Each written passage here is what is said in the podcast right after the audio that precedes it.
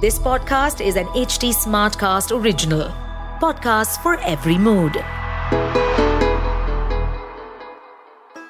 क्या कोई ऐसा भी जागृत मंदिर हो सकता है, जहाँ देवी माँ उस स्थान पर आने वाले संकट के विषय में अपने मुख से बोलकर उस कस्बे के लोगों को सचेत करती हूँ और क्या आपको पता है कि महाभारत काल में पाँचों पांडवों ने द्रौपदी के साथ अपने वनवास के अंतिम वर्ष, यानी अज्ञातवास, कहाँ व्यतीत किए थे?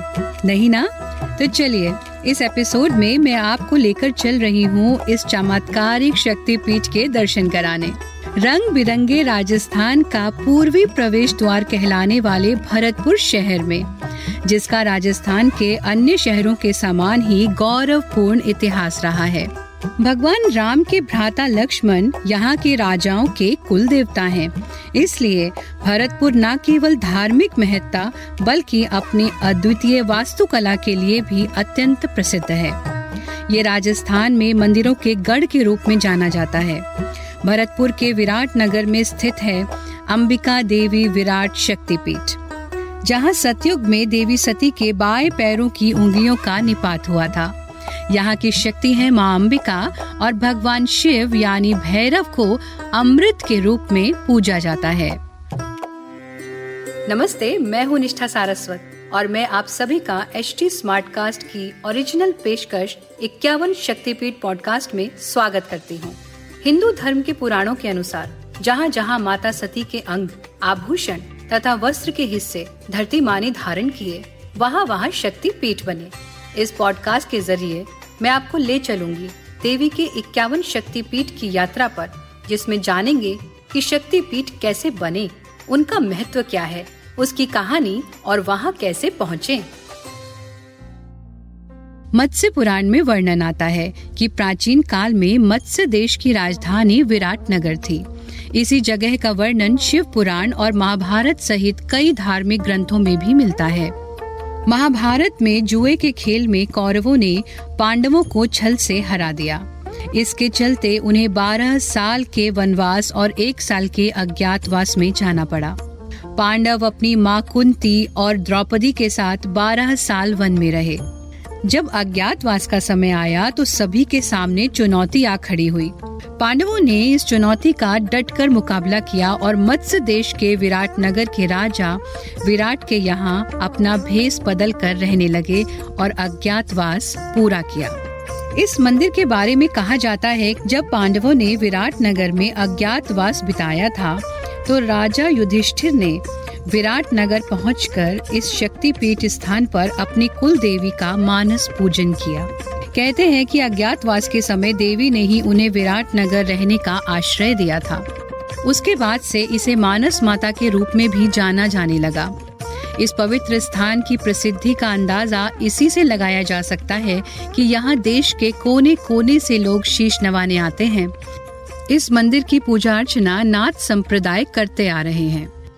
राजस्थान की राजधानी जयपुर से 90 किलोमीटर और दो घंटे की दूरी पर भरतपुर के बैराट, जिसे अब विराट नगर के नाम से जाना जाता है, इसी गाँव के पंचायत सोठाना में पापड़ी गाँव की छोटी पहाड़ी के शिखर पर स्थित है माँ अंबिका शक्तिपीठ, जहाँ देवी माँ की पैरों की उंगलियों का निपात हुआ था। तब से ये स्थान बहुत ही पवित्र है। इस गाँव का नाम प्राचीन समय में पाँव पड़ी, यानी देवी के पाँव पड़े था, जो वर्तमान में पापड़ी हो गया है। अरावली की पहाड़ियों के मध्य में, छोटे से सुंदर राजस्थानी गाँव में, छोटी सी पहाड़ी की चोटी पर, शांत वातावरण में माता अंबिका का यह सुंदर सफ़ेद गुलाबी मंदिर, भक्तों को अपनी ओर आकर्षित करता है। माँ अंबिका के लिए श्रद्धालुओं का विश्वास और भक्ति अटूट है। स्थानीय लोगों का मानना है कि पूर्व काल में माता उनके पूर्वजों को आवाज़ लगाकर भक्तों पर आने वाले संकटों के बारे में बता देती थी। स्थानीय लोगों के पास इन अनुभवों की ऐसी बहुत सारी कहानियाँ हैं। आज भी उनका अटूट विश्वास है कि माता उन तक कोई संकट पहुँचने नहीं देंगी। आइए अब मंदिर के दर्शन करते हैं। मंदिर पहाड़ की चोटी पर स्थित है। करीब 50 सीढ़ियाँ चढ़कर हम मंदिर के मुख्य द्वार तक पहुँचते हैं। गुलाबी शहर जयपुर का ये मंदिर भी उसी गुलाबी रंग की दीवारों से बना हुआ है। राजस्थानी शैली में बने इस मंदिर के मुख्य द्वार के ऊपर बड़ा बड़ा लिखा है, श्री अंबिका देवी मनसा माता मंदिर। द्वार के दोनों ओर त्रिशूल बने हैं और शुभ लाभ लिखा है। यहाँ का शांत वातावरण और यहाँ की ऊर्जा से मन को असीम शांति और शक्ति प्राप्त होती है। पूरे मंदिर परिसर में जगह जगह देवी माँ की चुनरिया और घंटे बंधे हुए हैं, जो भक्त आस्था से मन्नत मांगने के लिए बांधते हैं। मंदिर के प्रवेश द्वार से आगे जाते ही बीच में एक छोटा सा यज्ञ कुंड है और ठीक सामने ही माता का मुख्य स्थान है, जो पूरी तरह सफ़ेद संगमरमर से बना है। जिसके गर्भगृह में एक संगमरमर की वेदी पर देवी माँ अंबिका रूप में विराजमान है। माँ की ये सुंदर मुस्कुराती हुई दिव्य प्रतिमा भी सफ़ेद संगमरमर से ही निर्मित है। भक्तों का मानना है कि देवी सजीव हैं, उनमें प्राण है। कई भक्तों ने उनका अनुभव किया है। माँ की गौर वर्ण प्रतिमा बहुत ही सुंदर है। उनकी करुणामयी आँखें, उनका दिव्य मुख और अधरों पर फैली सुंदर मुस्कान सच में उनके सजीव होने का एहसास कराती हैं। लगता है जैसे माँ कह रही हूँ, बेटा, तू निश्चिंत हो जा। तेरी माँ को सब पता है। तेरे सब संकट शीघ्र ही दूर हो जाएँगे। माँ के गर्भगृह में कुछ अन्य देवी देवताओं का चित्रण भी है। गर्भगृह की बनावट गोलाकार ध्वज युक्त है, जिसके बाहर एक दीवार पर शक्त पीठों के निर्माण की कथा अंकित है। अंबिका शक्ति पीठ की सीढ़ियाँ उतरते ही दूसरी अन्य पहाड़ी की चोटी पर भ्रतहारी बाबा का मंदिर स्थित है। इसमें देवी देवताओं के सुंदर विग्रहों को सुशोभित किया गया है। इस स्थल से भी कुछ सीढ़ियाँ चढ़कर आप इस मंदिर तक आसानी से पहुँच सकते हैं। यहाँ देवी अंबिका के दर्शनों के लिए मंदिर का पट दिन भर खुला रहता है। माँ अंबिका को यहाँ दो समय का भोग लगाया जाता है। बरसात के मौसम के दौरान यहाँ का दृश्य देखते ही बनता है। पूरा पहाड़ हरा भरा हो जाता है। उसके बीच में मंदिर बहुत ही आकर्षक और मनमोहक दिखाई पड़ता है। नवरात्रि यहाँ का मुख्य त्योहार है। उस दौरान यहाँ माँ अंबिका का श्रृंगार और उपासना नौ रूपों में किया जाता है। नवदुर्गा पूजन के समय यहाँ मेले का आयोजन होता है। यहाँ भक्तों का तांता लगा रहता है। नवरात्रि में भक्त जय जय अम्बे के जय घोष करते हुए माँ की चुनी लपेटे भक्त माता अंबिका के मंदिर के दर्शनों के लिए पैदल निकलते हैं। सभी राज्यों से आने वाले भक्तों के हाथों में ध्वजा पताका होती है। और माँ के भजनों में लीन होकर माँ के दर्शनों के लिए वो कदम बढ़ाते हैं। माँ के दर्शनों के लिए आतुर इन भक्तों को किसी बात की चिंता नहीं रहती।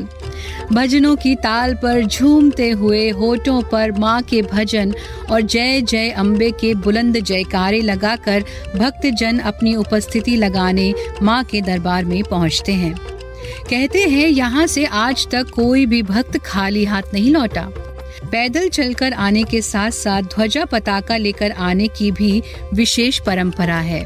नवरात्रि यहाँ साल में दो बार मनाई जाती है और उस दौरान विशेष पूजा और यज्ञ का भी आयोजन किया जाता है। माता रानी के दरबार में आने वाले श्रद्धालु कहते हैं कि माँ के दरबार में आने से उन्हें बहुत ही सुकून मिलता है। माता रानी उनके सभी मनोकामनाओं को तुरंत ही पूरा कर देती हैं। साथ ही संकटों से रक्षा भी करती हैं। शक्ति, शांत चिंतन, अनुशीलन और आराधना का स्थल है माता अंबिका शक्तिपीठ।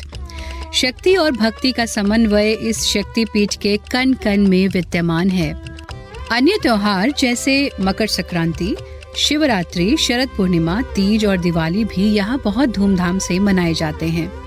दर्शनों के लिए ये मंदिर सुबह साढ़े पाँच से लेकर शाम आठ बजे तक खुला रहता है। इस मंदिर के आसपास और भी बहुत सारी धार्मिक एवं ऐतिहासिक स्थल हैं, जैसे पंचखंड पर्वत, भीम की गुफा, सिद्ध गणेश मंदिर और जैन मंदिर है। पांडुपोल भ्रतहरी ताल वृक्ष, नारायणी धाम भी यहाँ से कुछ ही किलोमीटर के दायरे में है। आइए अब जानते हैं कि यहाँ आसानी से कैसे पहुँच सकते हैं। आगरा यहाँ का निकटतम एयरपोर्ट है। आगरा से बस या टैक्सी द्वारा आप यहाँ आसानी से पहुँच सकते हैं। भरतपुर यहाँ का सबसे नजदीकी रेलवे स्टेशन है। यहाँ से आप लोकल ट्रेन पकड़कर अंबिका शक्तिपीठ तक पहुँच सकते हैं। आज के लिए इतना ही। अगले एपिसोड में हम चलेंगे श्रीलंका और दर्शन करेंगे इंद्राक्षी शक्तिपीठ के, जहाँ रावण और श्री राम दोनों ने युद्ध से पहले देवी की उपासना की थी। आगे की कहानी सुनने के लिए हमसे जुड़े रहिए। मैं हूँ निष्ठा सारस्वत और आप सुन रहे हैं इक्यावन शक्तिपीठ अगर आप कोई जानकारी या फीडबैक शेयर करना चाहते हैं तो आप मुझे कांटेक्ट कर सकते हैं मेरे सभी सोशल मीडिया हैंडल्स पर। Nishtha Saraswat on Facebook Instagram और यूट्यूब पर। साथ ही आप एच टी को भी फॉलो कर सकते हैं उनके सभी सोशल हैंडल्स पर। Instagram Facebook Twitter link YouTube और ऐसे पॉडकास्ट सुनने के लिए लॉग इन करें एच टी इस पॉडकास्ट पर अपडेटेड रहने के लिए हमें फॉलो करें एट एच टी हम सारे मेजर सोशल मीडिया प्लेटफॉर्म पर मौजूद हैं। और और ऐसे पॉडकास्ट सुनने के लिए log on to W W W dot H T smart cast dot com